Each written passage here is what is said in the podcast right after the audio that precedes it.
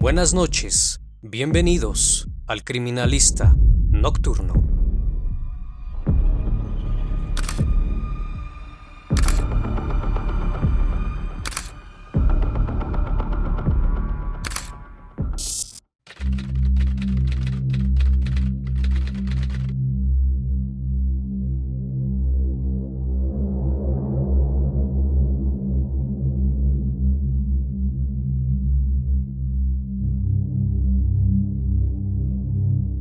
Martes 11 de febrero de 2020, Fátima Cecilia Aldriguet Anton, de 7 años de edad, asistía a clases por la tarde en el colegio Enrique Repsamen, en la colonia Santiago Tulyehualco, en la alcaldía Xochimilco de la Ciudad de México. Ese día la menor asistió como todos los días a la escuela. Horas más tarde, a eso de las 6.30 de la tarde, su madre María Magdalena Antón iría a recogerla hasta la puerta principal de la escuela, como lo hacía regularmente. Sin embargo, tuvo un inconveniente y se retrasó. Cuando la madre de la niña acudió a recogerla, se percató que ya no estaba. Al preguntar a las personas cercanas al lugar, mencionan no haberla visto, hasta que una persona le comenta que había visto a la niña en compañía de un hombre. Entonces María Antón se comunicó con su esposo José Luis Rivera, de 73 años, para saber si él había ido a recoger a la niña, ya que no la encontraba por ningún lado. Él responde que no, y tras horas de búsqueda,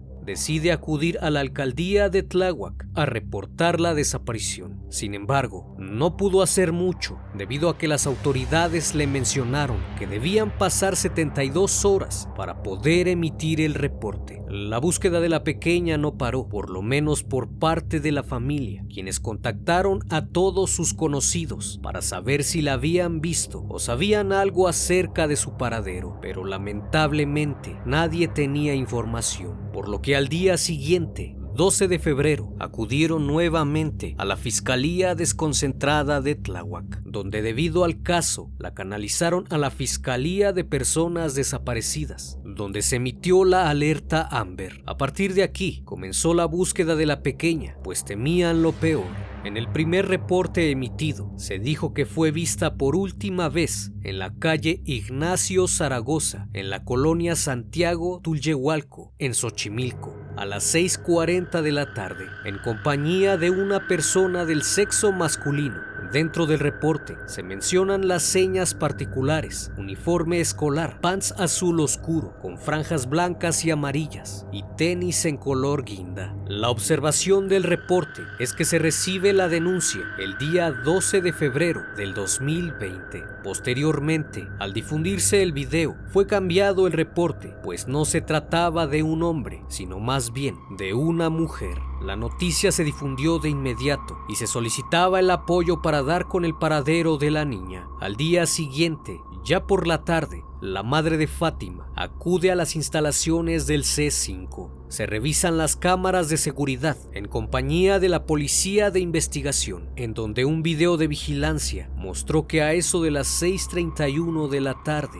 de ese día se observa a la niña caminando de la mano de una mujer con un suéter rosa con blanco, falda negra y calzado en color blanco, en la calle Belisario Domínguez. En todo momento, la niña se ve tranquila, se ve en confianza con la mujer, no se nota algo fuera de lo normal, incluso voltea en reiteradas ocasiones de manera tranquila. Luego de eso, el video fue presentado a través de los medios de comunicación. Inmediatamente se realizó un retrato hablado de la sospechosa, dando a conocer ciertas características de la mujer. Se menciona que está entre los 42 y los 45 años, estatura aproximada de 1,55 a 1,60 metros, complexión mediana, tez morena clara, cabello largo lacio, cara redonda, ojos pequeños, nariz recta, boca mediana y mentón oval. Se ofrecía una recompensa de 2 millones a quien aportara información sobre su localización. Una vez presentado el retrato hablado, se comenzó a difundir de manera oficial. Al día siguiente, elementos de la policía realizaron recorridos en el lugar para saber si alguien la había visto y si tenían alguna información relevante. Fue entonces que nuevas pistas surgieron en el caso, pues las cámaras de seguridad de algunos establecimientos las vuelven a captar. Se puede ver a la niña hablando con la sospechosa, lo cual claramente indica que la conocía. Posteriormente se observa un auto Suru color blanco sobre la calle Melchoro Campo. Minutos después, en otra cámara de vigilancia, se logra ver que el auto se detuvo sobre la calle Camino Ancho. Ahí bajaron y se desaparecieron de la cámara. Fue la última vez que la vieron con vida. Dentro de las investigaciones realizadas en el colegio, se pudo confirmar que en la escuela dejaron ir a Fátima con una mujer debido a que ésta la reconoció y se presentó para recoger a la niña. Padres de familia afirmaban incluso que la mujer del retrato era una persona que vendía papas afuera de la escuela. La línea de investigación comenzó a ampliar su búsqueda. Inmediatamente, a través de las redes sociales, comenzó a circular una fotografía de un supuesto familiar de la pequeña, la tía abuela de Fátima, pues al comparar el retrato hablado que dio a conocer la Procuraduría, el parecido era inminente. La misma forma de cara, la misma frente, la nariz y los ojos de igual forma, las orejas, incluso el peinado, por lo que se pensó que probablemente ella había sustraído a la niña. Luego del asombroso parecido, comenzaron a investigarla, así que aquella mujer no tardó en dar la cara ante la Procuraduría. Se logró confirmar la coartada de la supuesta sospechosa y la descartaron del caso debido a que no tenía parentesco alguno con Fátima. El día viernes 14 de febrero continuaron con las investigaciones, recorriendo las calles por donde las cámaras la habían captado. La identidad de la mujer aún era un misterio. A pesar de contar con los videos, no se podía establecer de quién se trataba, pero suponían que efectivamente la niña la conocía. Fue hasta el sábado 15 de febrero, a eso de las 2 de la tarde,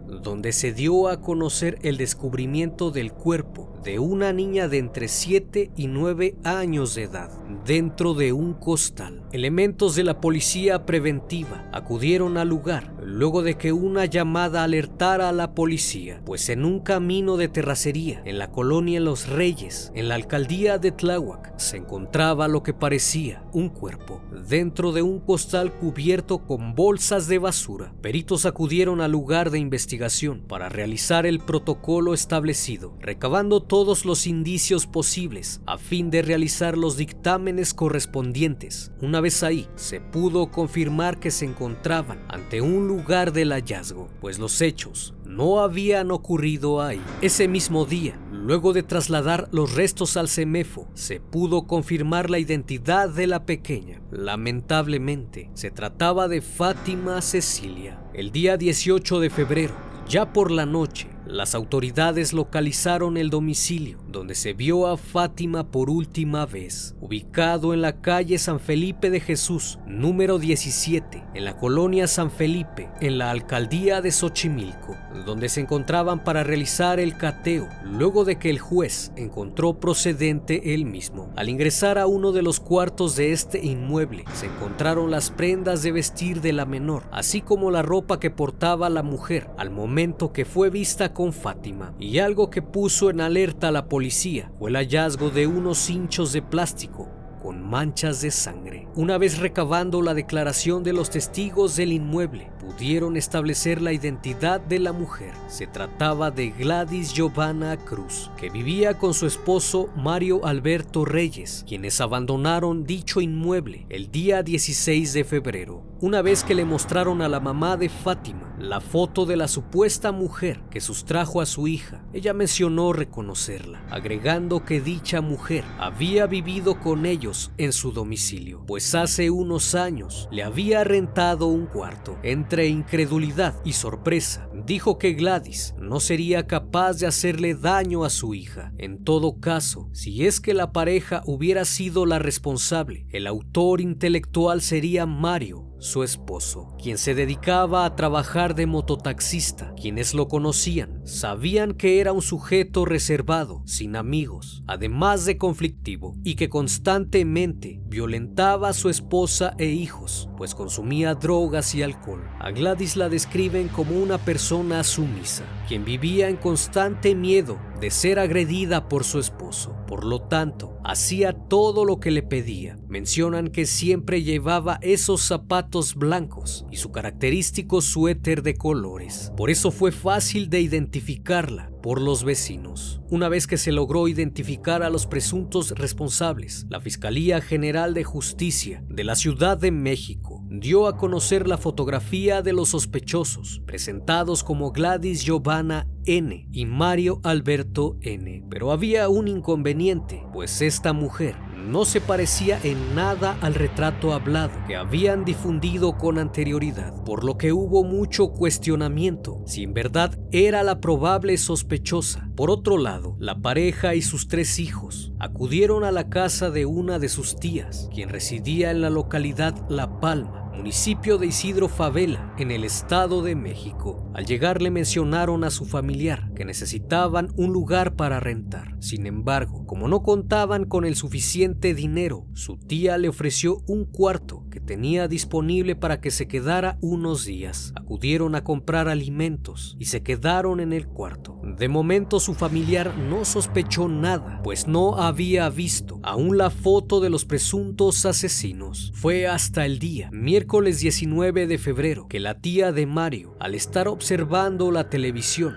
vio en las noticias la foto de Gladys. Pensó en un momento que se parecía a la joven esposa de su sobrino. Ello lo confirmaría después al seguir observando la televisión, pues posteriormente la foto de su sobrino Mario estaba en pantalla. Al ver tal atrocidad, Irma, la tía de Mario, bajó para encarar a los asesinos. Una vez ahí, les menciona que los había visto en el televisor, cuestionándolos si ellos habían sido los agresores de la niña, a lo que Mario asentó diciendo que había sido su esposa. Inmediatamente la mujer comenzó a llorar y afirmó que efectivamente había sido ella. Luego de eso comenzó a relatar el crimen. Menciona que al ver que los estaban buscando, Mario le dijo que tenían que desaparecerla. Entonces tomó dos cinturones y se los dio a Gladys. Su esposo tomó a la niña de las manos y ella colocó los cinturones alrededor de su cuello. Finalmente, vieron que la niña aún se movía y Mario terminó el acto. Una vez que terminó de hablar, la inquilina. Les dijo que se tenían que entregar, pero Mario ante su cobardía únicamente repetía que ella había sido, por lo que se le ocurrió un plan que finalmente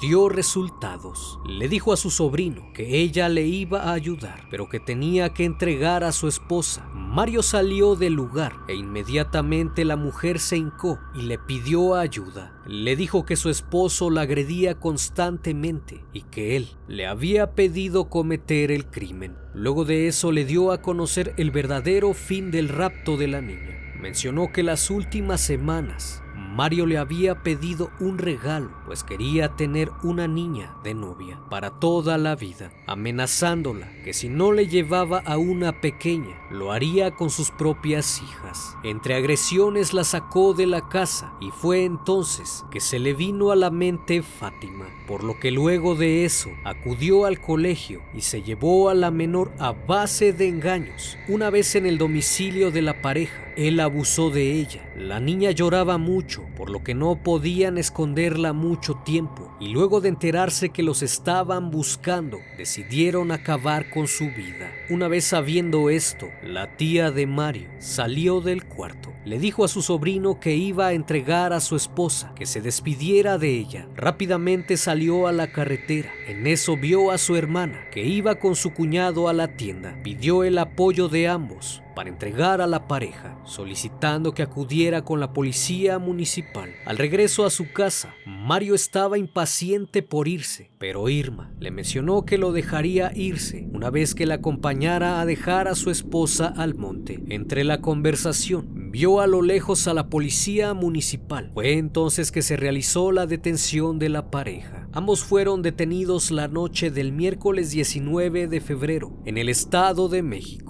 En su declaración, Gladys Giovanna confirmó que ella le entregó a Fátima a su esposo, pues este le había pedido una novia joven que le durara por mucho tiempo. De no ser así, amenazó con abusar de sus hijos. También aseguró que por temor le llevó a la niña, pues se acordó que su familia no le prestaba mucha atención y era un blanco fácil. Una vez que la llevó a su domicilio, le puso un vestido que recién había comprado, le pintó las uñas para que después Mario abusara de ella. De igual manera, Giovanna confesó que ella misma privó de la vida a Fátima con un cinturón al darse cuenta que eran buscados por las autoridades decidieron abandonar el cuerpo en el baldío donde fue encontrado para posteriormente escapar. También confesó que Mario no mostró arrepentimiento, sin embargo, dijo sentirse arrepentida, pero que no tenía otra opción, pues le tenía miedo y no quería que atacara a sus hijos. Los hijos de la pareja fueron resguardados por el DIF. Luego de un estudio, se confirmó que también habían sufrido abuso por parte de Mario. La abuela materna ha luchado para obtener la custodia de sus nietos.